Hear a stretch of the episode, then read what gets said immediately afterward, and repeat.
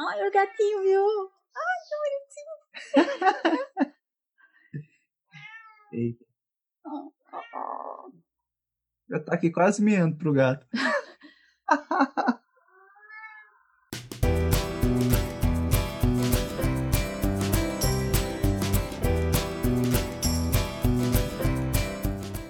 Olá, eu sou James Winter e este é mais um Reflexões de Inverno.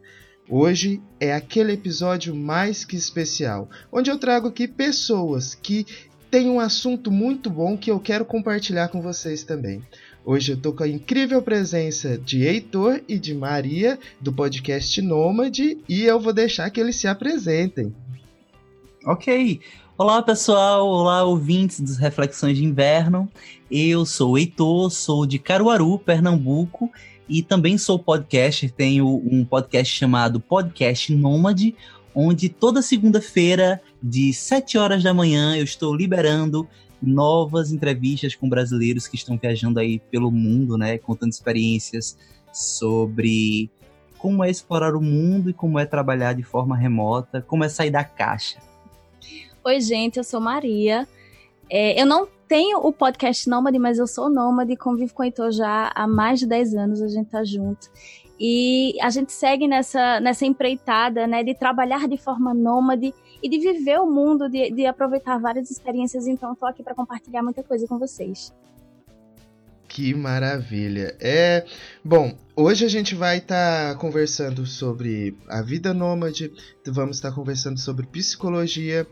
Então eu quero começar com o principal. Vocês são um casal nômade. Como é isso? Como é que. De onde vocês se conhecem? Como foi a sua história até a vida nômade? Posso? Pode. Perfeito. Nós temos um grande amigo chamado Johnny Pequeno, que ele é jornalista de formação, mas ele é empresário lá em Caruaru, ele tem produtora de vídeo. E quando foi em 2001, nós estudávamos na mesma escola e começou aquele bafafá de que ah, Maria gosta de Heitor, Heitor gosta de Maria. Nossa cachorrinha está ali arranhando a porta. E aí. Sem problema nenhum. e aí, o que, que aconteceu? É, Teve um momento que Maria, Maria é muito fã dos Backstreet Boys e de bandas do tipo. E na época ela tava com Discman. Foi, com Discman. Nossa, como nós somos. Discman, pois é. Meu Deus. E ela tá. É, na hora do intervalo da escola, ela ficava, tipo, sentada, isolada na sala dela mesmo, todo mundo ia para o pátio, ia jogar bola, ia comprar lanche, essas coisas, e Maria ficava escutando música. E num determinado é momento. Isso em 2001. 2001. Num determinado momento, o Johnny se é, aproveitou essa situação, me empurrou dentro da sala, me trancou. Eu me lembro que eu fiquei gritando desesperados: me tire daqui, me tire daqui. Só tinha eu na sala, gente. Ele tava com medo de mim, aparentemente. E ela nem percebeu, porque ela tava tão não, é, entretida é, na música percebi. que ela não lembra Os desse episódio. Boys são muito mais relevantes que você, meu amor. Eu consegui abrir a porta, deitei, é, saí na porrada com esse meu amigo, que é meu amigo. Caramba! Até, até hoje eu não sei dessa história, eu não percebi de nada, não percebi aí tu entrando nem sendo trancado na a sala gente, a gente, a gente rolou aquela escadaria da, da quinta série pra, pra sexta série. A gente desceu na porrada assim de rolar uma escadaria, enfim, isso em 2001. Quatro anos depois, aí a gente ficou, realmente, aí a gente meio que parou de besteira. Eu tinha 10, 11 anos na época, tu também, 2001, então. É. 2001, 2001. Aí quando a gente fez 14, 15 anos, a gente ficou um pouquinho. Deu errado, porque, pô, ainda era primeiro namoro dos dois, ela foi minha primeira namorada. Eu fui o primeiro namorado dela, até onde eu sei. e, e aí, a gente ficou poucos meses, acabou. Cada um foi pro seu lado, namorou com outras pessoas, foi amadurecendo essa questão de relacionamentos. E aí, em 2008, Heitor era conhecido como o pegador da galera. Né? E, ah, e, mas com esses olhinhos bonitinhos, esse cabelinho aí, eu não tá tô vendo, não. pois é. Aí, e eu não gostava muito disso, sabe? Todos os meus amigos diziam que eu ensinava eles a ficar com.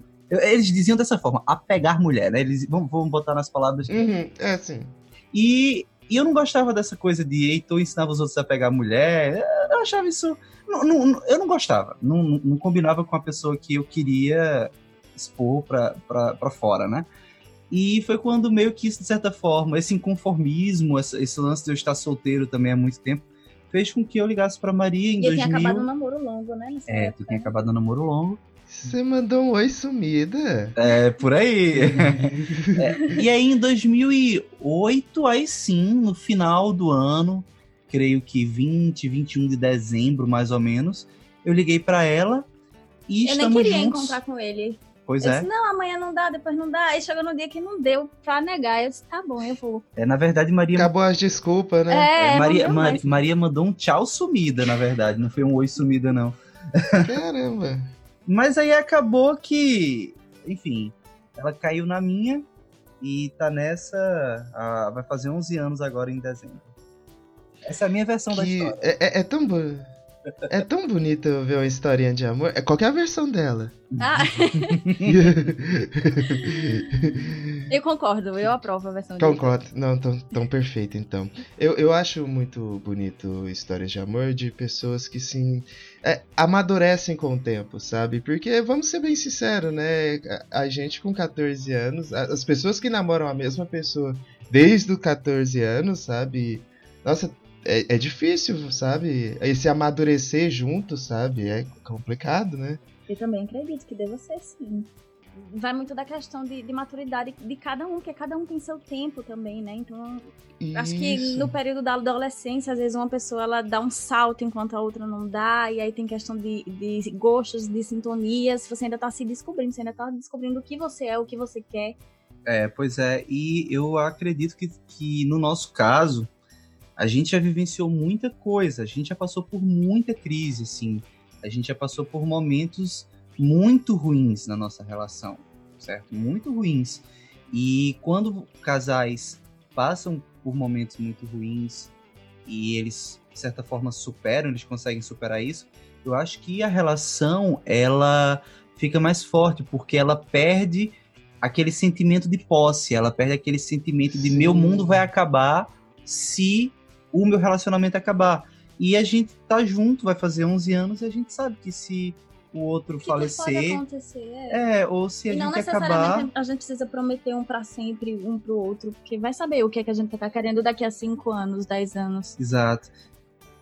E é. E é importante também os planos que fazem junto, né? Também, sabe? Uhum. De quais são, quais são os projetos que compartilham junto, sabe? É muito difícil, às vezes, você ver duas pessoas que, tipo, é, os planos de vida são separados, sabe? As duas ideias, por exemplo, um quer ter um filho, outro não quer, sabe? São, é muito complicado. Mas, enfim, é, a minha curiosidade primeira quanto a vocês é: de 11 anos juntos, chegou um momento em que vocês decidiram, bom, essa vida de ficar parado num lugar não tá dando certo, precisou descobrir outras coisas, descobrir outros lugares, e vocês viraram nômades. E como foi o começo disso, esse start? Cara, tem dois momentos que eu acho importantes falar para essa situação. O primeiro momento, o que não é um momento, na verdade, é, é um, é um fato.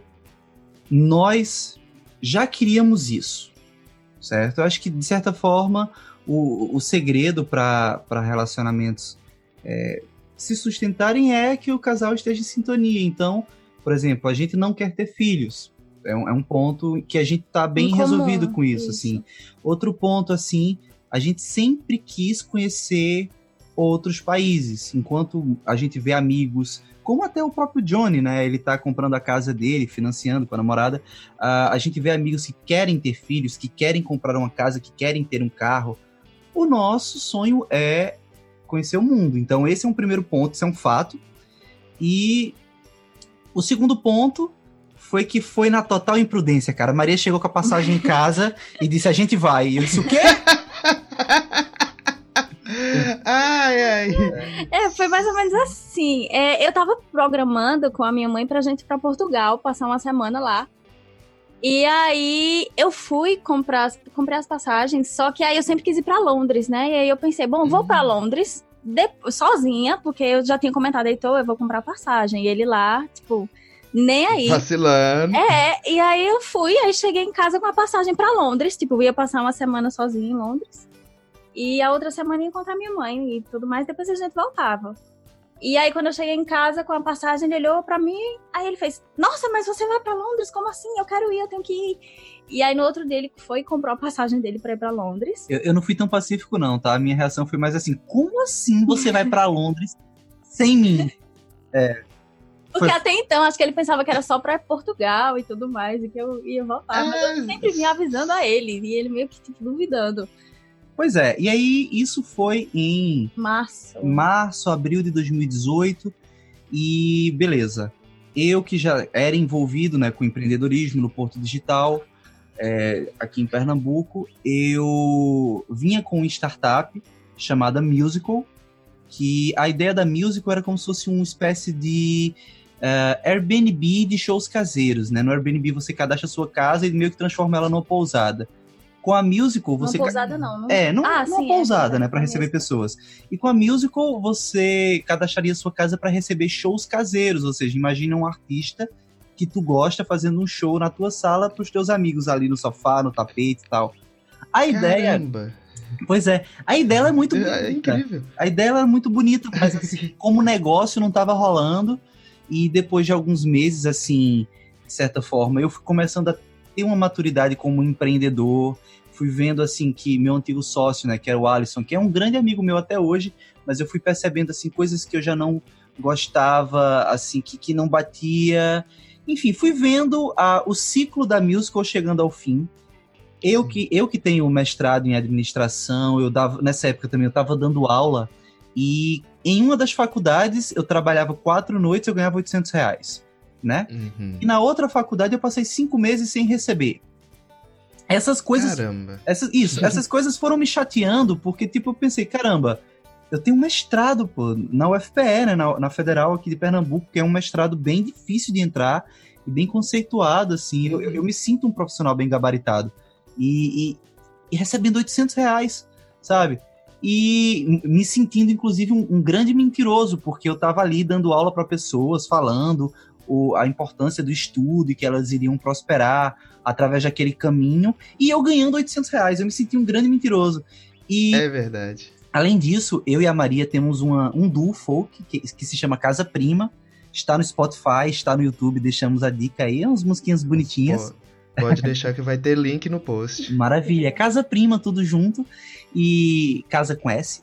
E aí o que, que acontece? Uh, a carreira musical também é muito difícil. Nós, nós já... É, é, eu acho assim que nós sempre trabalhamos juntos, né? Isso foi uma coisa que contribuiu muito para que a gente sustentasse o relacionamento por tanto tempo. Porque antes da Spire, a gente teve a, a, Casa Prima, que, que foi uma banda, depois virou um duo. E foram quantos anos? A Casa Prima já tem uns nove anos. Pois é, Então pois foi é. sempre trabalhando junto em prol de um objetivo. Mesmo que o relacionamento se abalasse em certos aspectos, a gente tinha um, um sonho em comum. Isso. dos dois ali. Uhum. Mas aí, a, a, Casa Prima, por exemplo, que começou em março de 2010. Eu, eu sou fã do Red Hot Chili Peppers, aí eu me lembro que é próximo da, da data do John Frusciante, que era guitarrista do Red Hot. Uh, e a Casa Prima, né, que, que começou em 2010, poxa, era quase uma década de batalha na música e a gente teve festival, a gente teve empresa nessa área de música. A gente, eu, eu, eu brinco, a gente tem números bons na internet. A gente tem quase um milhão de acessos na internet no já. Spotify. No Spotify. Eu, eu sinto. Eu, é, pois é, a gente tocava em barzinhos também. Eu, eu digo, eu digo para muitas pessoas, eu acho que eu zerei a música, assim, porque. A gente fez de tudo. É, né? assim, eu tive startup na área de música, eu tive um festival chamado Primavera Folk Festival eu pesquisei no meu mestrado e na minha graduação sobre música e tive selo. Eu, traba... eu só não tive o bar. Pronto, o bar eu não tive, mas eu toquei em. É, não, não, tudo bem. É. Tudo bem, acontece. E aí, e aí chega Maria com essa passagem para Londres, Portugal, Londres. Eu já sobrecarregado da vi a minha primeira startup chegando no ciclo dela, no final dela, natural. Isso é, na verdade, isso é muito bom, né? Porque dentro das startups esse pensamento de faça rápido, erre rápido, aprenda rápido e se levante rápido é muito bom. Então, quanto mais rápido a gente erra, mais rápido a gente aprende e levanta, sacode sim, a poeira sim. e tá pronto para enfrentar novos desafios, né? Então, eu me vi... É interessante, cara. É, eu me vendo frustrado com a carreira acadêmica, com a carreira musical. Em determinado momento, acho que em junho, a gente estava vindo para Recife E essa também, ao mesmo tempo que é a história de como a gente começou a ser nômade, que foi o que tu perguntou, ela também é a uhum. história de como a, de como a Spirit surgiu. Eu tava vindo para Recife com Maria e com o meu antigo sócio, com o Alisson. Ele tava dormindo no banco de trás do carro, eu tava dirigindo, era 4 horas da manhã, a gente Isso. tinha um evento. E aí eu tava conversando com ele, eu não dormi, então eu tinha que ficar distraindo ele durante a madrugada. É, o, o sol Sim. raiando na minha cara enquanto eu dirigia. E foi quando a gente estava conversando sobre essas questões da, dos desafios da atividade do psicólogo, dos desafios de, de, de você ter uma formação que, que, é uma formação muito boa do ponto de vista técnico para você exercer a profissão como psicólogo, mas do ponto de vista mercadológico, de lhe ensinar é, estratégias de marketing, de comunicação para você conseguir pacientes, é precário, e isso no Brasil inteiro. Uhum. E aí a Spire surgiu dessa conversa no carro, e ao mesmo tempo foi quando eu tive essa, essa pequena epifania de dizer assim: vamos vender tudo e vamos embora, é, sair do Brasil. Mas a gente não foi naquela de tentar ser imigrante, a gente foi não, naquela de tentar a gente foi tentar ser imigrante, na verdade, não nômade. E, é, é, não, assim, mas é o que eu quero dizer o seguinte: a gente não foi com, com, com, o pensamento de ser puramente imigrante, porque a gente levou ah, sim, a Spirit. Então a gente foi com aquela. A gente não estava pretendendo trabalhar lá. A gente queria fazer o negócio é. dar certo. O, o ser imigrante, na verdade, ele era meio que o plano B. E nós fomos. A gente vendeu tudo em dois meses, né? Vendeu carro, vendeu móveis, Foi, a viagem levantou. Foi em outubro, a gente já estava bem pertinho. Isso vendemos tudo, fomos primeiro para Portugal, fizemos várias conexões e teve um momento específico, a, creio que próximo ao Natal de 2018, que eu já estava assim planejando realmente começar a procurar algum emprego de imigrante, alguma coisa do tipo para começar a me estruturar por Portugal. E foi quando a gente começou a ver a, a, a Spire florescendo, sabe? Hum. A ideia estava começando a, a, a, germinar. E foi quando Maria disse assim: Olha, Heitor, eu não sou uma pessoa de trabalhar em duas coisas ao mesmo tempo. Uhum. Então, se for para a gente trabalhar e conseguir se estruturar como imigrante aqui pela Europa, a gente faz isso. Mas se não, a gente foca na Spire. E eu prefiro focar na Spire. E foi com essa martelada de vez que a Spirit já estava acontecendo, né, alguns meses, engatou de vez e a gente disse assim, então beleza, agora o nosso foco é todo para a Spirit e a gente vai ser nômade. Então a gente não, a gente não virou nômade no Brasil, nem se preparou para isso, Sim, né? A gente, a gente virou a chave para começar a conhecer outros países já em Portugal, depois de Maria ter comprado as passagens para a Inglaterra, depois de a gente ter vendido tudo que a gente tinha e a gente fechou vários ciclos da vida da gente na, é, no Brasil. E começou a Spire e a vida nômade quase que ao mesmo tempo, assim, são gêmeos, né? Sim, sim. é, o, o que é interessante, né? A Spire, nessa época, ela era diferente da Spire que é hoje. Como que era nessa época? Isso. A Spire, é, nessa época, ela era um aplicativo uhum onde qualquer pessoa que estivesse procurando por atendimento psicológico podia se inscrever, podia preencher um pequeno formulário. E esse, é, os dados dessa pessoa, vamos dizer assim, o que ela preenchesse seria enviado para o nosso banco de psicólogos. Mas naquela época os psicólogos eles pagavam uma, uma mensalidade para ter acesso ao contato dessas pessoas. Uhum. Era, esse era mais ou menos o, o nosso modelo. E aí a gente foi aprimorando com o passar do, do tempo, a gente foi meio que passando tudo por uma peneira e vendo o que é que funcionava, o que é que não estava funcionando. Sim. Em resumo, quem pagava era o psicólogo nessa época.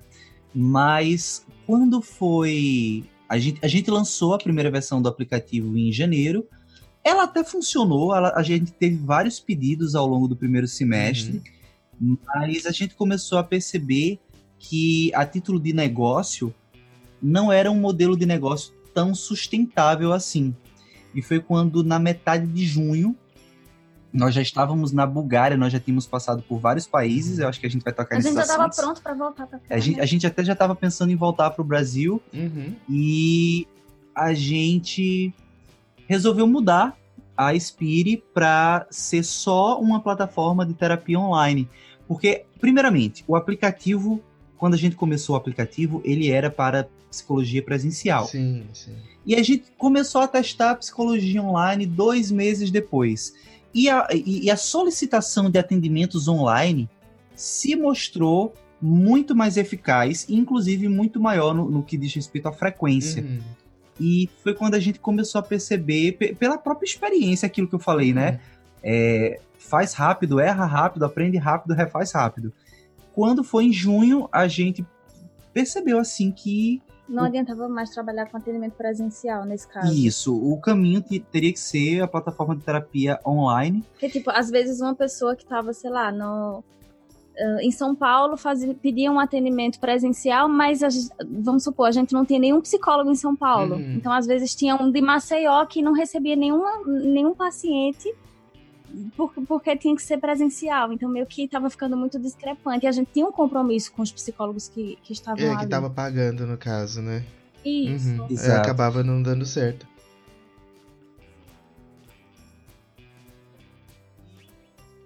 Ok. Uh, teve momentos, por exemplo, que a gente teve alguns psicólogos que entravam, pagavam, a gente não atendeu as expectativas uhum. E as pessoas não ficavam por mais de um mês, desistiam. Então a gente foi vendo assim, é, naturalmente, à, medida em que a gente ia trabalhando com a Spire, a gente foi vendo quais eram as falhas e foi corrigindo até que em julho, de fato, a gente pivotou a ideia, né? A gente mudou a ideia e lançou uma nova plataforma. Lançamos em agosto. É, é isso, isso, perdão. A gente, a gente começou a reestruturar entre junho e julho, uhum. e a, no início de agosto a gente lançou o novo site que, assim... E que ainda estava bem em formação. Aos poucos a gente está aprimorando e desenvolvendo isso. mais e mais, porque é, tipo, é só o embriãozinho dele. Mas, assim, foi uma coisa que a gente percebeu de imediato um crescimento que a gente não via de janeiro até julho, a gente não viu esse crescimento.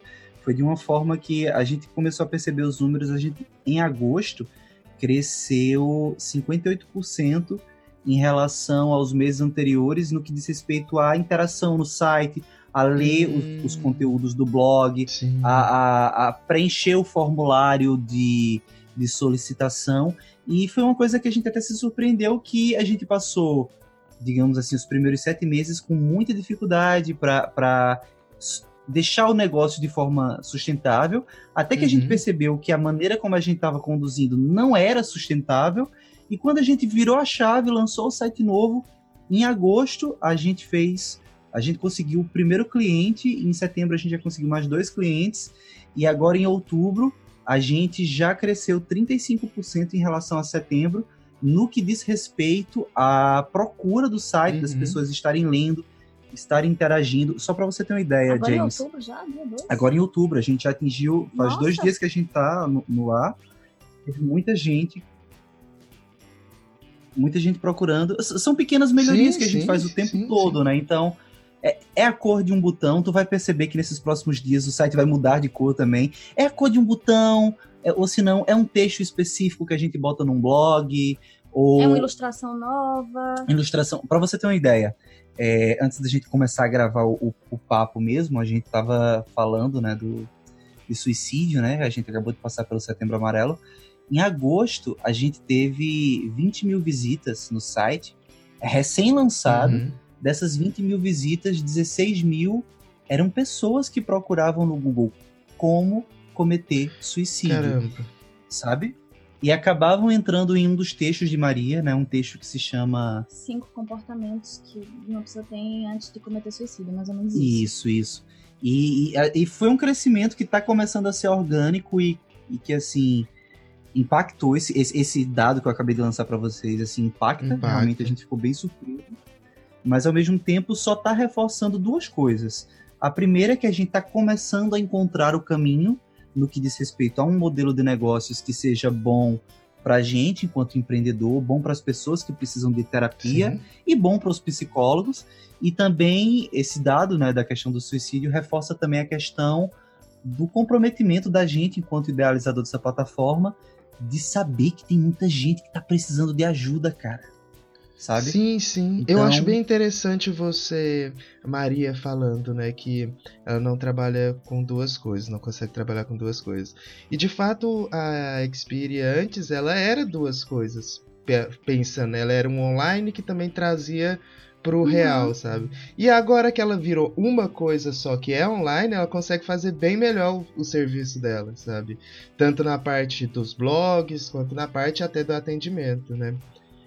Eu é, deu muita clareza pra gente, deu muita clareza. Isso, a gente tem um único foco e a gente consegue mirar nesse foco com muito mais precisão. Exato, atingir um nicho, um nicho no caso. Eu fiquei uhum curioso para saber o quanto de tipo sair para essa vida nômade influenciou na forma com que vocês veem o, o negócio de vocês, porque é, vocês devem ter passado por muito perrengue é, viajando de um lugar para outro, sabe? Então vocês tiveram que ter decisões rápidas, às vezes acertando ou não. E como é que isso foi levado pro, pro trabalho de vocês?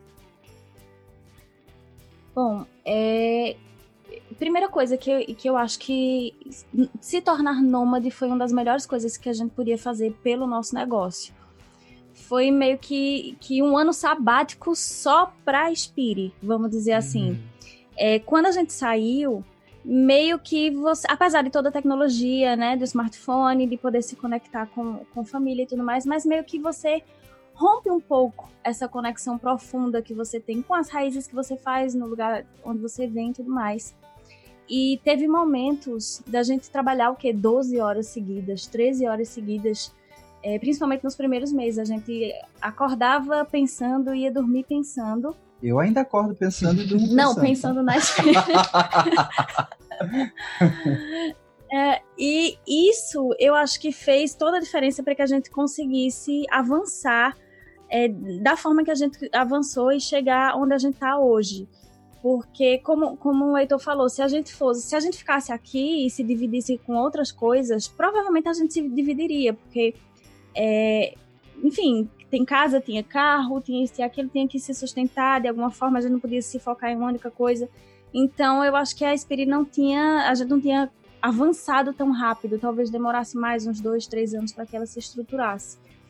E Quanto aos perrengues, então tu tem alguma coisa para falar assim da, da Cara, os perrengues, eu acho que, uh, primeiramente, todos os perrengues que a gente viveu nos primeiros oito meses que a gente estava fora do Brasil se deve muito à questão de que a gente não se preparou para ser nômade.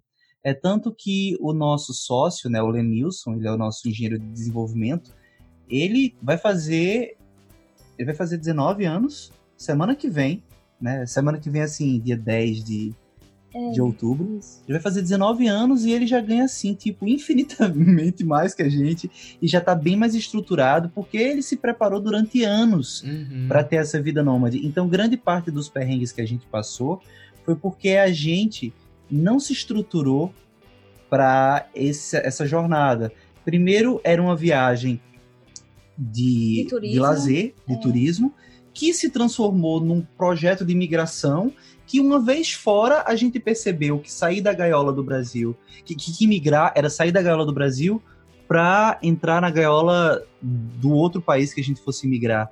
Então, meio que como a gente não se preparou para ser nômade, a gente meio que foi improvisando no caminho, a gente acabou trazendo muitos perrengues para nossa vida e, consequentemente, isso se refletir no nosso negócio, porque se a gente passa por perrengue, a gente não está bem. Se a gente não está bem, o negócio não tá bem. E às vezes eram bobagens, como por exemplo, a gente saiu do Brasil sem tomar a vacina de febre amarela, Poxa. cara, que é gratuita, uhum. sabe? É uma coisa assim muito simples que a gente podia ter feito. Então, de repente, a gente se viu em Istambul, querendo ir para o Egito, para o Cairo, não podia. Querendo ir para Tel Aviv, para Israel, para Jerusalém, não podia. Querendo ir para a Ásia, para a Indonésia, para Tailândia, Bali principalmente para Tailândia, né, que eles exigem mesmo, não podia. Então a gente ficou meio que preso assim por causa de uma besteira que era gratuita. Sim. E querendo ou não, é, esse tipo de coisa acabava fazendo com que a gente tivesse que decidir, pô, para onde é que a gente vai? E isso reflete em quê? Orçamento. E aí uma vez que a gente tem que estar tá ali observando o nosso orçamento, observando com mais cuidado qual era o próximo passo que a gente ia dar, qual era o próximo país que a gente ia dar, isso acabava trazendo para a gente uma necessidade de urgência de resultados na Spire. Hum. Então a gente a gente trouxe muito essa, essa questão de que a gente precisa dar resultado, que a gente precisa conseguir mais leads, que a gente precisa conseguir mais pacientes, mais psicólogos, mais assinaturas, mais dinheiro, né, de maneira geral. Sim, sim, sim. E, sim.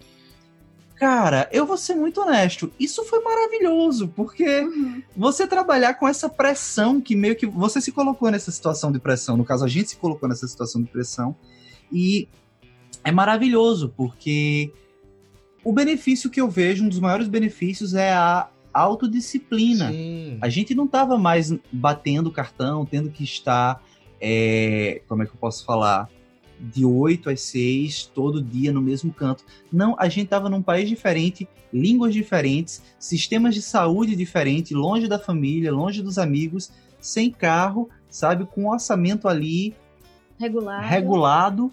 Então, ou a gente se levantava e fazia o nosso negócio acontecer, ou a gente iria passar fome, sabe? E, e isso foi bom para o negócio, porque eu sinto isso, eu sinto que uh, a gente, a gente é, o, quem, quem está nessa área de startup demora para entender que startup é uma empresa que tem que dar resultado financeiro no final Exato. do mês, sabe? Então, é, de certa forma, ser nômade nos colocou em uma pressão que fez com que a gente abrisse os olhos rápido, né? E eu acho que nessa, nesse momento da vida da gente, velocidade é muito importante, assim. Eu, eu acho legal. É, te, a gente vê muitas entrevistas ou pessoas falando que ah, estar fora do Brasil dá muita saudade do Brasil, saudade da família e tudo e tal. E eu me pego pensando mais em dois sentimentos. É, qual que você acha para vocês assim que bateu mais? Foi saudade do Brasil, da família, do, da rotina? Ou medo do desconhecido, de estar em outros lugares que, no caso, vocês nem se prepararam? Olha, eu vou ser bem honesto. O que bateu para mim a saudade do cuscuz, da macaxeira, é, é da siriguela, do jambo. É, foi a saudade da comida. é. Eu fiquei com muita saudade da comida. Eu, eu, não senti medo de desbravar, porque também isso já estava muito com a gente, a gente sempre quis fazer isso. Então, eu acho que, pelo contrário, eu vejo como uma aventura desbravar sempre mais. Uhum. A saudade bate, porque, tipo, aqui a gente conhece muita gente, temos muitos amigos, então praticamente todo final de semana a gente pode ir para um barzinho com alguém, a gente vai para casa de outro que está fazendo uma festa, ou a gente faz uma festa em casa para receber os amigos. Uhum. E pois aí, é. em, em, alguns países, em alguns países não, em todos os lugares praticamente, tem uns momentos que você fica bem só, que você vai eu e Heitor para um barzinho, mas não é a mesma coisa você tá com uma galera Entendo. lá. Então, é, eu, eu senti muito falta desse tipo de contato, assim. Em alguns países, lógico, a gente conheceu gente, a gente saiu depois e tudo mais mas eu senti que não, não são pessoas que vão estar ali o tempo todo, como aqui a gente sempre tem pessoas ao redor o tempo todo para sair, para se divertir e tudo mais. Eu senti falta nesse sentido. Pois é, a gente fez muitos amigos na Turquia, foi uma coisa, a Turquia pra gente foi muito, em muito Portugal legal. Também. Em Portugal a gente fez muitas conexões também. Mas eu acho que, em parte, essa, isso foi uma falha porque a gente não se preparou para ser nômade. Uhum. Porque, por exemplo, eu não sei se você sabe, James, mas existe, por exemplo, um aplicativo, um aplicativo não, uma plataforma, uma empresa, um site chamado Nomad List, que ele é uma comunidade para nômades. Então lá dentro você consegue fazer conexões, fazer conexões, arranjar emprego, Caramba, escolher sabia. um bairro. É, é, inclusive o nosso sócio, né, o Lenilson, morou cerca de dois meses com o Peter Levels, que é, ele é holandês, se eu não me engano ele é holandês, mas mora em Bali, mora, mora pela Ásia. Ele, e ele é nômade ele é nômade também, ele é, o criador do Nomad List, né? E ele criou essa, essa startup, né, o Nomad List, e através do Nomad List você paga uma assinatura vitalícia e você pode fazer muitas conexões. Então, de certa forma, a gente teve, um, a gente teve uma certa dificuldade de fazer conexões também porque a gente não sabia da existência dessas, dessas coisas, hum, sabe? Entendi. Eu até já conhecia, eu até já conhecia o Nomad List antes de sair do Brasil, mas eu não entendia o que era o Nomad List, qual era a relevância daquilo. E a gente sente saudade da família, mas assim, de certa forma, a viagem também foi muito positiva. Uhum. A viagem também foi, foi muito positivo estar longe da família, porque eu até costumo dizer assim, tão legal quanto as coisas que a gente viu fora foram as coisas que a gente deixou de ver, sabe? A gente é isso, isso é muito importante porque a gente muitas vezes está na nossa bolha, na bolha familiar, são sempre os mesmos assuntos, na bolha política, na bolha da cidade. Então, foi, foi bom esse distanciamento por um tempo. E eu confesso que agora que eu experimentei o gostinho, é muito bom se distanciar de vez em quando. Acho que é saudável você ter um momento para você é, ver por um prisma distante. Mas assim, Fora que sair da bolha foi muito importante para a visão empreendedora no geral. Né? A gente Sim. hoje não pensa na Spirit só como, como uma coisa pequena, uma coisa muito local. A gente quer alcançar o mundo, a gente percebeu que é possível. percebeu que é possível. Isso. Percebeu que é possível. É, a, a gente tinha uma visão de anos atrás, né? Que a pessoa nômade é o hippie que vende seus trampos e que vive pedindo carona. E hoje a gente já tem eh, eh, o, o nômade que ele é empreendedor, que ele está trabalhando graças a- ao advento da internet. Enfim, é, você acha que hoje em dia eh, isso é uma, uma tendência? Assim, as pessoas cada vez mais vão procurar ser nômades? Olha, eu vou expor um pouco do que eu venho refletindo, até com o meu próprio trabalho com o podcast Nômade. É, só um parêntese, primeiramente, né, para falar do podcast, que eu acho que ainda diz respeito à pergunta anterior, de solidão e tudo mais. Uhum. O podcast ele surgiu em um momento que eu me sentia solitário, mas não solitário de seres humanos, assim. Era, era uma solidão muito específica. É, eu não me conectava com outros nômades. As pessoas que eu encontrava pelo caminho ou eram imigrantes, ou eram intercambistas, ou eram habitantes locais. E eu, quando, quando eu me toquei que a gente estava começando a vida nômade, comecei a sentir a necessidade de conhecer e conviver e conversar com pessoas do tipo. E daí surgiu o podcast. Surgiu com essa finalidade. Em um momento de solidão, que nós estávamos em Bucareste, na capital da Romênia, e aí eu tive essa ideia num dia, no outro dia eu já lancei o primeiro episódio, foi muito assim, rápido.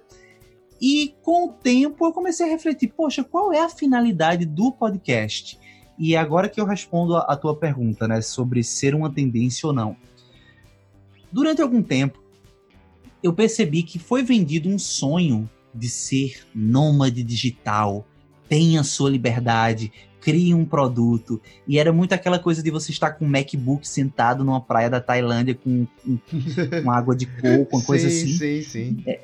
Que é muito bom, cara. De- deve ser maravilhoso ter o MacBook, que eu ainda não tenho o MacBook. De- deve ser maravilhoso ter o MacBook numa praia na Tailândia com água de coco. Água de coco eu já tenho. Tá tranquilo, adoro água de coco. Mas aí o que, que acontece? Foi vendido esse sonho e eu fiquei pensando, eu não quero que o podcast Nômade tenha essa essa associação. Eu não quero que as pessoas pensem que eu sou mais um desses caras que tô ali tentando vender o sonho de ser nômade. Então eu comecei a conversar com vários tipos de nômade. É tanto que o nome do meu podcast não é podcast Nômades Digitais. O nome do meu podcast é podcast Nômade. E dentro Nômade. disso, eu converso com pessoas que são empreendedoras e montaram as próprias empresas para viajar, que também é o nosso caso, de certa forma é o nosso caso. Eu converso com pessoas que vendem miçanga, né? É o é hippie, ou como eles próprios se chamam, são os Sim. malucos de estrada. Eu converso com gente que mora em motorhome, em furgão, em Kombi, Wordpackers, né, como Maria comentou, que são pessoas que fazem trabalho voluntariado. Eu converso com pessoas que são programadores ou freelancers e não, não criaram empresa, mas trabalham, prestam serviço para outras empresas. E eu percebo o seguinte, que, vamos lá, vai, vai ser um pouco extenso. O Uber, de certa forma, e muitas outras muitas outras, outras empresas do tipo, né, a Lyft, a Didi e tal, elas meio que deram uma padronizada na maneira de você se locomover no mundo. O Airbnb deu uma padronizada na maneira de você se, se hospedar ao redor do mundo. McDonald's, por exemplo, redes de fast food, né, KFC, que Maria gosta uhum. muito, é, deu uma padronizada na maneira de você se alimentar. Então, eu percebo que o mundo, de certa forma, ele está cada vez mais global. Sim. E eu penso assim, o meu podcast, a ideia que eu tenho para o meu podcast é trazer pessoas que têm uma mentalidade nômade, certo? E o que eu quero dizer com a mentalidade nômade? A mentalidade nômade é, são pessoas que elas não têm amarras, elas não se prendem a barreiras econômicas, culturais, linguísticas, sabe, políticas. São pessoas que veem a vida sem tantas barreiras. São pessoas que já têm uma mente mais globalizada. Né? Essa mentalidade nômade que eu falo é uma mentalidade mais global. Então, eu já vejo empresas de várias, vários setores, alimentação, hospedagem, transporte, que estão cada vez mais se globalizando. E a gente vive hoje em um momento muito propício para viajar o mundo. Um momento em que você pode fazer trabalho voluntariado ao redor do mundo. Você pode, por exemplo, ser um psicólogo e atender de forma online e poder conhecer o mundo. Você tem hoje ferramentas de comunicação e empresas de transporte, de hospedagem, enfim, uma estrutura que há 10 anos atrás não existia. Exato. Então eu acredito sim que a, o, a, o estilo de vida nômade ele não vai acabar com as pessoas que querem passar um concurso público e uhum. querem ter a uhum. sua casa, seu carro. São pessoas diferentes, com mentalidades e objetivos diferentes. Mas eu acho sim, cara, que a gente está numa crescente para ter de mais e mais pessoas globais, digamos assim, né? Pessoas que vão explorar o mundo e que principalmente não são presas a amarras políticas, a barreiras linguísticas, sabe? São pessoas que realmente conseguem se comunicar para o mundo, assim. Isso é muito, muito legal. Muito bom. Eu, eu agora eu vou voltar essa pergunta aqui para Maria, porque da mesma forma que você falou que a gente tem uma tendência global, a gente existe uma outra tendência global que é as pessoas estão ficando cada vez mais ansiosas. E eu fiquei numa dúvida de, Maria, como é a psicologia fora do Brasil? Depois a gente volta para vamos falar um pouco da psicologia no Brasil, mas o que você viu da psicologia enquanto nômade? É, James, eu não vou mentir para você que eu não pesquisei muito sobre a psicologia lá fora. Na verdade, a gente teve um contato com a psicologia em Portugal é, principalmente porque a gente pensa também em levar a Spire para lá e tudo mais. A gente conversou com, com as pessoas da faculdade de psicologia lá. Uhum. É, pelo que eu observei, não é tão diferente do, do Brasil, mas eu não sei se te dizer ainda se existe um conselho ou não. Obviamente, para a gente levar a Spire para fora, a gente precisa fazer um estudo muito apurado, porque cada, cada local certamente tem suas leis, tem suas regras. Né? O que a gente sabe é que existem sites de terapia online em inglês já, tem, tem, tem alguns. Existe, existe o BetterHelp, Seven Cups, né? São, são empresas que atuam nessa área de terapia online já, em outros países.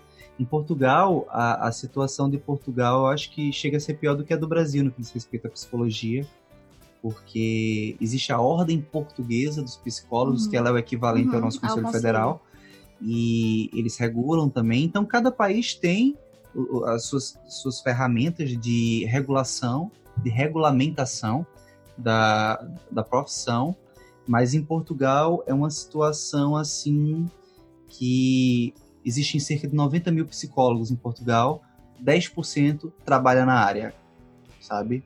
Caramba. Então, eu acho que isso, isso, de certa forma, é uma realidade em muitas partes do mundo e... É, eu vi essa semana que na Colômbia, na Argentina e acho que no Chile, se eu não me engano, o Chile, é, existe um número muito grande de psicólogos para a própria população do, do país. Mesmo que esses países sejam consumidores de terapia e tudo mais, é, meio que está dando um boom da psicologia nesses lugares. Isso. A, a, Argentina, por exemplo, ela é conhecida como um grande consumidor de serviços psicológicos, né? Isso. né? Uhum. E, então, cada país tem as suas nuances no que diz respeito a psicologia, mas de uma maneira geral, cara, eu vou, vou ser bem agora macro nessa uhum. pergunta. Sei que foi direcionada para Maria e me controle, porque se você me deixar eu falo mesmo. Tudo bem. Eu sou eu sou de Gêmeos com ascendente em Gêmeos, eu falo mesmo. Vamos lá. É, existe uma crescente de maneira geral no mundo, cara. Eu, eu percebo que muitos países assim estão cada vez mais entendendo a necessidade uhum. da psicologia, certo? Do acompanhamento psicológico, na, da saúde mental na vida das suas populações, porque o mundo tá ficando doido, cara. Assim, de, eu falando de, de, forma bem direta, né? Espero não estar tá sendo até uhum. rude nas não, minhas não. palavras, mas assim, cara, é, é, é, rede social. A rede social é uma invenção que existe há 15 anos, pô. Uhum. O que tem de gente que entra no Instagram e fica depressivo, né? Deprimido no uso das redes sociais e você vê movimentos de direita acontecendo no mundo, ou movimentos de esquerda também. As pessoas não estão sabendo lidar com a evolução tecnológica. Isso, eu vi recentemente sabe? uma pesquisa que diz que os países com, com maior desenvolvimento econômico, é, as pessoas nesses países elas costumam procurar mais a terapia. Provavelmente é porque é, se você pegar um país cheio de, de coisas a serem, serem melhoradas como o Brasil, as pessoas aqui ainda precisam se preocupar muito com, com saúde física, sim, né, com a educação e sim. tudo mais. Então, quando você já tem essa base assegurada, fica mais fácil você olhar para a saúde mental, por exemplo. Países como Suécia, Noruega, Dinamarca, por exemplo, têm altos índices de suicídio. Sim. A gente descobriu também a duras penas, né? essa é outra história que a gente pode contar mais à frente, né, Maria? Mas a gente descobriu que é, a falta de vitamina D é um Sim. grande fator, assim, para causar depressão. depressão. A gente fala isso porque Maria teve é. uma baixa cruel de vitamina D Foi. nessa nossa por viagem. Por isso que tivemos que voltar para cá. É, por isso que vocês estavam? Nossa, a gente começou, tipo, a gente passou o outono inteiro, o inverno inteiro, né? Usando casaco sem levar a luz do sol. Na primavera também. Eu que sou daqui, do Nordeste, morrendo Caramba. de frio lá. E aí, quando chegou na Turquia, começou a me dar dores nos ossos. Eu fiquei duas semanas sem andar lá. Nossa. E eu não sabia o que era, imaginava um milhão de coisas. Liguei para um médico amigo nosso aqui. E aí nada resolvia. Até que em maio a gente decidiu. Aí eu consegui me recuperar um pouco mais. Acredito que o sol já estava voltando pro lado pro hemisfério norte, assim. Eu nem sabia que era por isso. Mas aí quando foi em maio, eu, eu acordei com o braço queimando muito, os ossos inteiros doendo, assim, minha unha caindo, meu cabelo caindo. É, a falta de vitamina D. E eu não sabia disso. É e aí cruel. a gente resolveu, dizer, então vamos voltar, porque eu tô assustada. E foi quando a gente voltou para cá, eu fiz uma tonelada de exames, fiz 26 exames e deu baixa de vitamina D só, ainda bem. E, e estou fazendo o tratamento até janeiro. Vitamina D, é, cara, é, nada mais é do que luz do sol. pois é, mas a gente não sabia. E, e, a gente descobriu muitas coisas com isso. Por exemplo, países que têm muita incidência do sol, as pessoas são mais negras, têm a pele mais, mais escura, o cabelo enrolado. Que é Já para não ter uma overdose. É, uma, enquanto que países assim frios, Noruega, países escandinavos tal, as pessoas são mais brancas que é para tentar absorver o máximo de vitamina Isso. D possível. E aí eu já sou mais escura, né? Cheguei é. lá e, Mas, e não... voltando voltando pro ponto da questão da, da, das doenças, né? Ele, ele, falou de ansiedade, mas eu tô aqui falando um pouco de depressão. É, em, em, países assim que tem baixa incidência de vitamina D, por exemplo, as pessoas cometem muito suicídio, tem muitos índices de depressão. Tem, tem alguns eu fatores pensei, culturais eu, eu, também. Eu vi que tem alguma uma questão de, de que o corpo não consegue produzir os neurotransmissores sabe? É serotonina, sim, dopamina, né? sim, sim, sim, com a falta de vitamina D. Sim. Então aí causa realmente um pode pode levar a coisa a um problema sério de depressão. Eu não tive, eu não, não me senti deprimida, mas é um dos fatores sim. E tem ser... e tem eu... outro ponto também.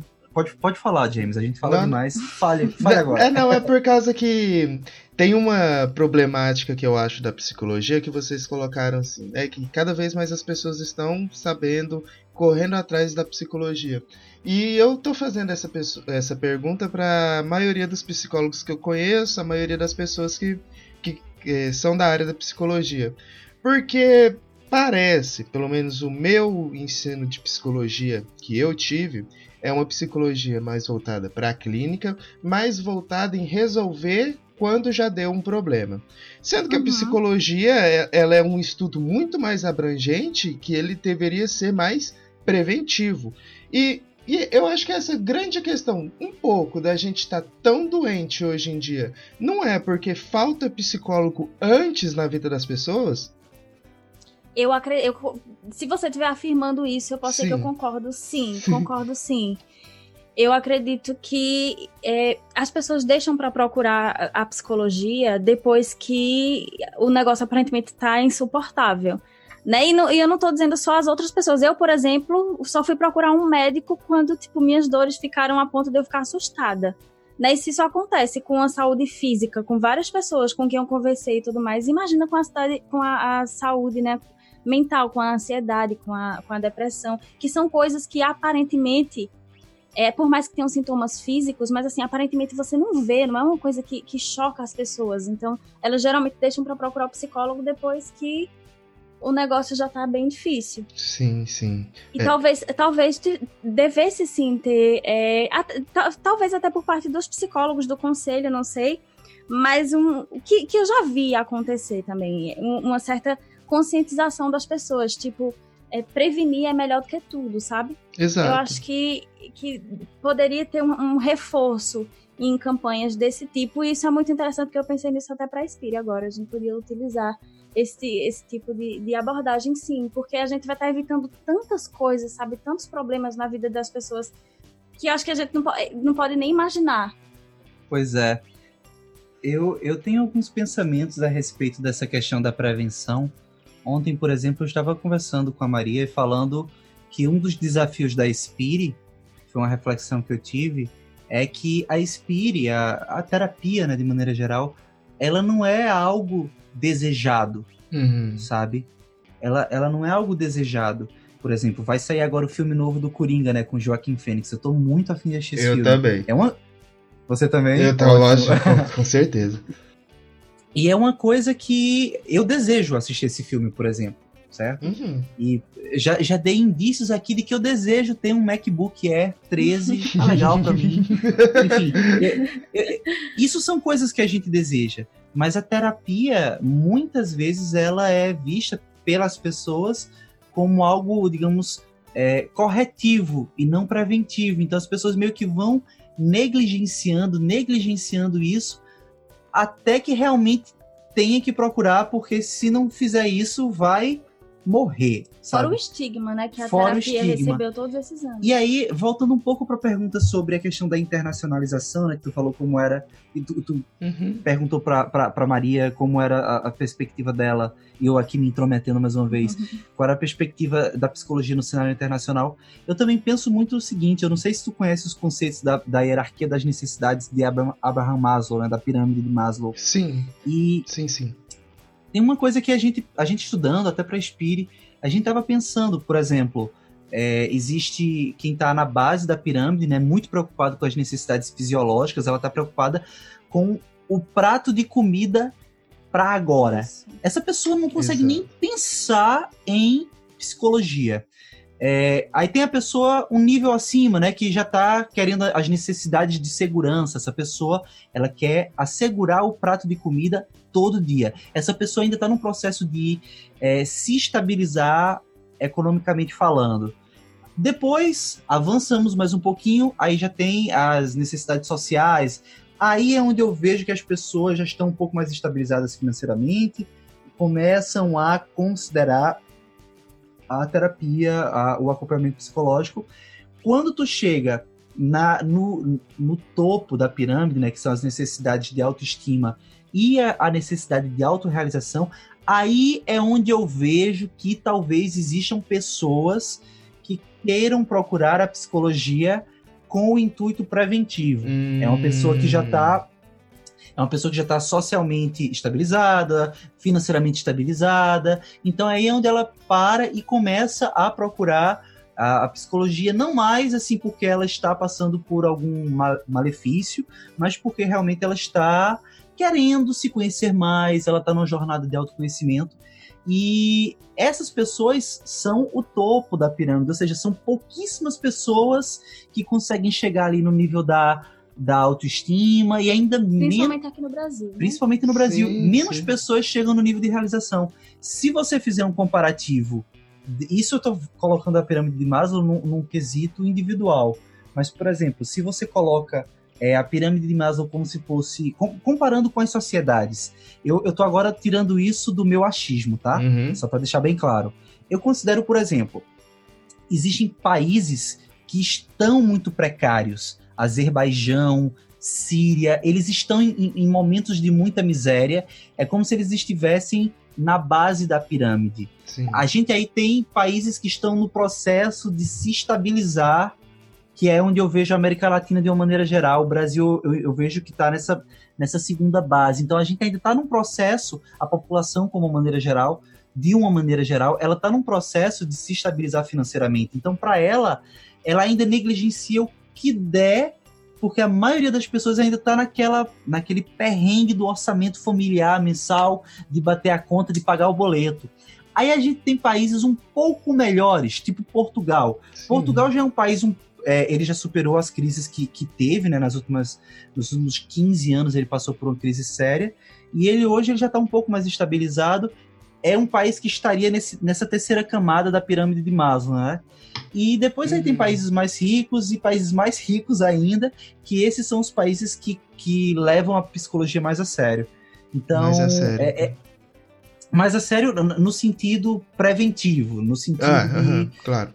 É, é uma população financeiramente mais estável que tem as suas necessidades sociais, é, polícia, segurança, educação garantidas e aí elas começam a olhar para si, para suas necessidades mentais, para suas necessidades individuais psicológicas. E aí é, é, são sociedades que eu vejo que começam a encarar a psicologia é, de uma forma mais preventiva. Mas quando você está na, na, na, correria de pagar boleto, gerar salário, pagar boleto, ter salário. Você é, simplesmente não enxerga a possibilidade. É, né? ou, ou, quando você sente é uma coisa que você não, negligencia quando... até não sim, dá mais. Sim, sim, sim. sim. É, inclusive, é uma coisa que acontece até aos próprios psicólogos que negligenciam ir num psicólogo porque, sim, ah, já conheço, sei o que, que tá acontecendo, é só eu fazer isso e acabam não indo. E eu acho interessante porque em um mundo cada vez mais tecnológico, em um mundo em que cada vez está mais doente, a Expire surge como uma um entreponto esses dois, porque ela é a tecnologia vindo para ajudar. Neste caso, como assim, é, como as pessoas veem o atendimento online? O que vocês conhecem? O James, é, por incrível que pareça, é, eu sinto uma recepção boa, pelo menos do público com quem a gente lida eu sinto uma recepção muito boa. É, falando em questão de alguns profissionais, né, a gente sabe que a terapia online provavelmente não é para todo mundo, cada, cada profissional tem as suas preferências, né, alguns ainda preferem fazer atendimento presencial e tudo mais, uhum. mas a, a cada dia eu sinto que vai aumentando essa receptividade. E acredito e o próprio conselho reconhece isso, porque de 2011, acho que 2012, foi outra, isso 2012 para cá para 2018, ele refez, né? Ele, ele reestruturou a resolução lá 11 2018 e ele facilitou muito o atendimento online tanto para o profissional, né, que diminuiu muito a burocracia, quanto para o paciente.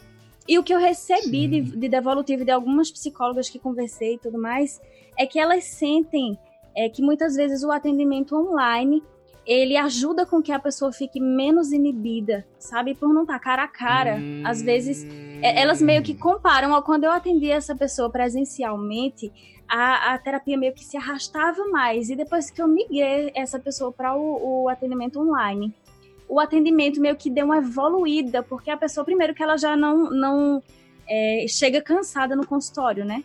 Às vezes você, é... você, Aqui em Recife mesmo tem lugares que você leva duas horas para chegar de ônibus, fora as duas horas de voltar para casa. O, o, meu irmão, por exemplo, e a minha mãe, eles fazem acompanhamento presencial e é duas horas e meia até a clínica e mais duas horas e meia para voltar, fora o atendimento. Meu Deus. Então, pois é, e é na mesma cidade, assim, é 18 quilômetros, mas é um trânsito é, infernal.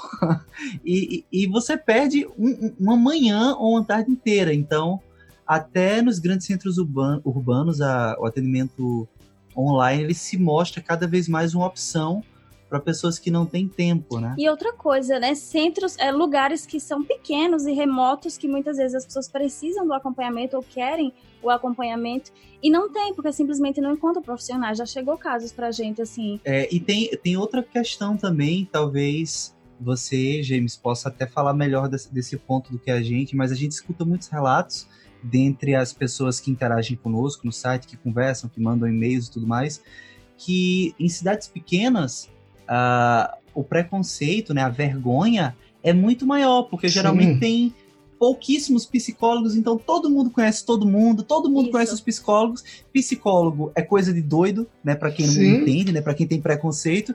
Então, em cidade pequena, eu, eu fico imaginando que a terapia online ela é um recurso até interessante para pessoas que moram em cidades pequenas que não querem ser vistas ali dentro do, do, do seu ambiente, da sua bolha, da, da, da, sua convivência com os habitantes daquela cidade, mas que precisam. E aí a terapia online vem justamente para, digamos assim, salvar essas pessoas, né? Então você tem, você tem tanta razão que, tipo, é, é até para mim, porque assim, pô, a cidade é tão pequena que eu conheço os psicólogos, ou foram meus professores, ou foram meus colegas. Então, assim, como que eu vou fazer uma terapia aqui, sendo que eu já conheço todo mundo, sabe? Então é bem complicado aqui mesmo. Você tem toda razão. A Maria ela falou uma coisa interessante, né? Que nem todos os psicólogos vão se sair bem na psicologia online. Mas a psicologia online é para tudo? Dá para se fazer tudo de uma, de uma terapia presencial com a psicologia online? James, o Conselho de Psicologia né, aqui no Brasil, uhum. ele diz que atendimentos de urgência não podem ser realizados através de terapia online, uhum. né? Casos, casos muito extremos, assim, é, o caso de suicídio, obviamente, né, ideações suicidas, uhum. não devem ser. É, vamos supor que você está atendendo uma pessoa já faz, sei lá, cinco meses e aí do nada ela te traz essa questão na terapia. É, isso, é, é, quando ela trouxer essa questão para você, o, o correto é você, ó, vou te encaminhar para um psicólogo presencial, né? Para pelo menos agora que tu tá com essa, essa questão, tu ter um, um, uma base, um suporte. Porque, segundo o conselho, nem você poderia continuar atendendo essa pessoa. Isso, inclusive, vai estar em um material que eu estou preparando para os psicólogos da Espire. Algumas informações, assim, algumas curiosidades. Mas casos, por exemplo, abuso, né, violência doméstica, uma coisa que seja flagrante, né, em caso de delegacia. Hum. Tem, tem alguns casos de urgência específicos que não podem ser realizados pelo, pelo atendimento online. As técnicas, por exemplo, ok, tudo bem, dá para fazer, por exemplo, aplicar um teste, isso o psicólogo consegue fazer online. Eu acredito que tem testes que sim. Eu fiquei sabendo, inclusive, que tem algumas empresas que estão começando a estruturar testes infantis para serem aplicados através do atendimento online. Então acredito ah, que todo o ah, mercado entendi. ele está começando a se adaptar agora, ele está correndo para acompanhar os avanços, já que o conselho foi tão aberto, né, e reconheceu que realmente é uma terapia que é eficaz tanto quanto a presencial.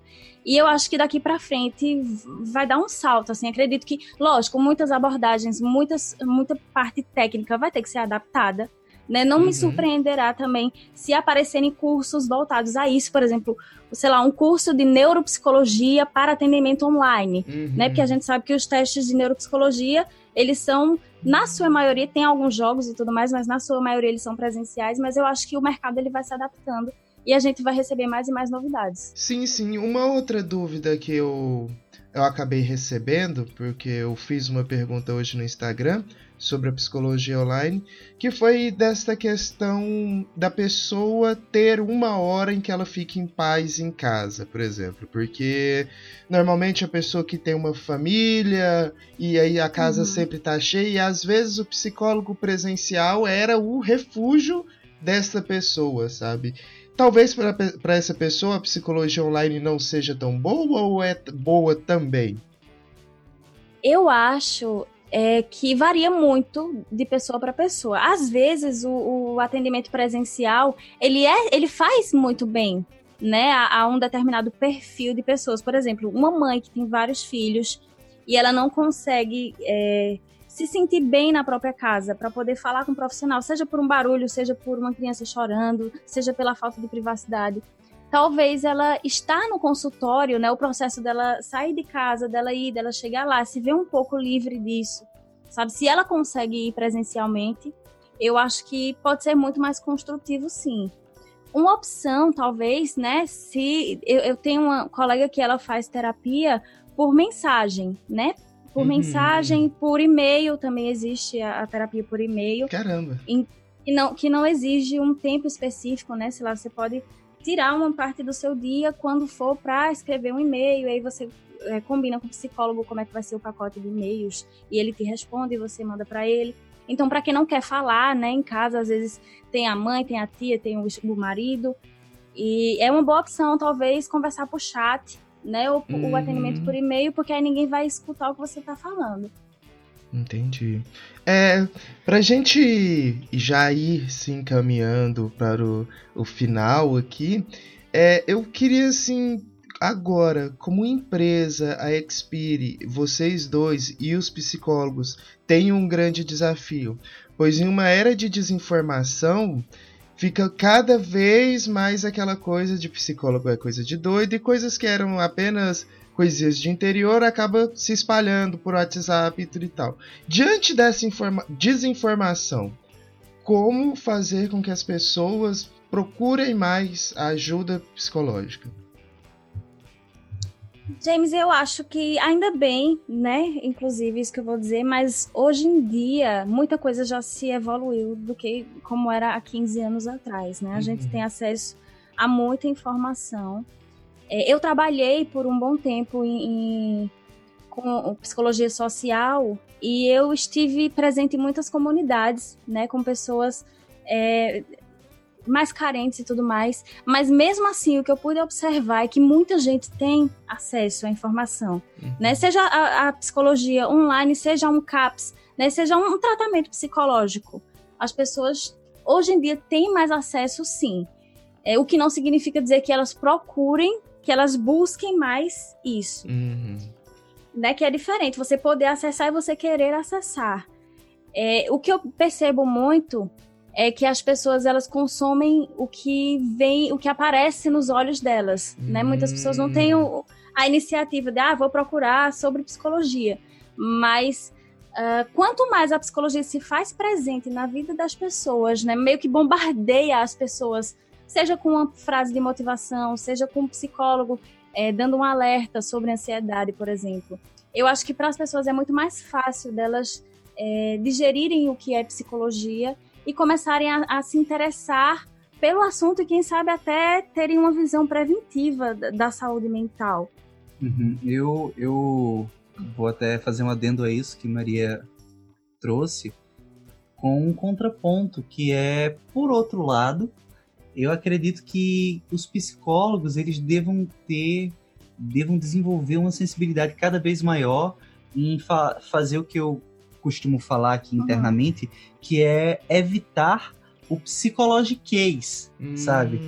E isso, isso, é, isso é muito comum. A gente vê muitos psicólogos, eles vão se comunicar e eles falam muito de termos técnicos que pessoas que já se graduaram em psicologia entendem, é, é, é, a linguagem técnica comum, mas a pessoa que porventura esteja necessitando de um acompanhamento terapêutico, ela não está entendendo nem em condições de entender o que aquilo que o psicólogo está dizendo significa. Ela só quer amenizar as questões, os desafios que ela está enfrentando e ela não sabe como fazer aquilo sozinho.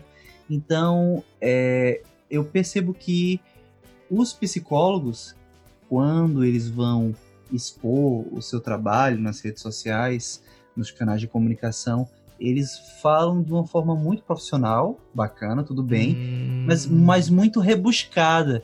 E isso atrapalha hum. na comunicação. São, são dois bichos falando línguas diferentes, assim, sabe? É, é uma coisa que a gente na Espírita a gente evita. Os textos são fáceis, o, o, YouTube a gente tenta falar de uma forma que todas as pessoas consigam entender. A gente tem essa preocupação porque um dos desafios da gente é essa questão da educação.